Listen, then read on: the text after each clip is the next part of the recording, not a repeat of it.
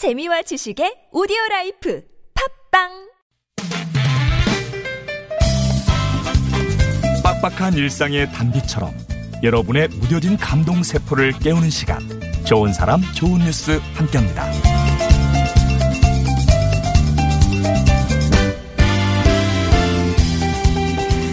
한 커플이 결혼식 피로연 도중에 하객들과 함께 장난감을 사러 갔어요. 어, 도대체 무슨 이유일까요?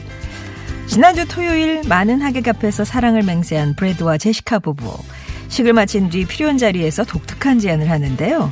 다 같이 근처 대형마트로 이동해서 장난감 쇼핑을 하자는 거였어요. 알고 보니까 두 사람은 첫 데이트를 시작으로 기념일마다 장난감을 사서 자선단체에 기부를 해왔다고 합니다. 근데 더더욱이 결혼식인데 그 전통을 깰 수 없죠. 그래서 부부는 10달러짜리 상품권을 하객들에게 나눠주면서 자발적으로 이벤트에 참여할 수 있게 독려했습니다. 이 의미 있는 제안에 흔쾌히 동의한 사람들은 곧바로 마트로 향해 장난감 쇼핑을 시작했고요. 대부분이 상품권 금액에 자비를 보태 넉넉하게 기부에 동참했다고 하네요. 이 부부의 장난감 쇼핑 결혼식 덕분에 많은 사람, 많은 아이들이 멋진 크리스마스 선물을 받을 수 있었다고 하는데요. 정말 축복이 가득 담긴 선물이었겠죠.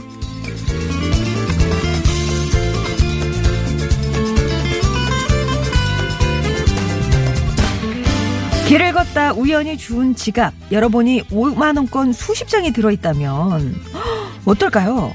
많은 사람들이 짧은 순간이나마 아 갖고 싶다 생각을 할 텐데요. 근데 이 학생들은 달랐습니다. 부산 동부경찰서 자성대 파출소에 지갑을 주었다는 신고 전화가 걸려온 건 지난 23일이었어요. 몇 분 뒤 중학생 3명이 파출소에 찾아와 지갑 하나를 건넸습니다. 이 지갑에는 5만원권 56장, 그러니까 280만원이라는 거금이 들어있었습니다. 지갑을 가져온 학생은 부산서중 1학년 김양현, 전민서 학생과 부산중 1학년 김준우 학생이었는데요. 스스로 양심을 속이기 싫어서 단 1원도 손대지 않았다며 꼭 주인을 찾아줄 것을 부탁했대요. 경찰이 수소문 끝에 지갑 주인에게 연락이 닿았고요.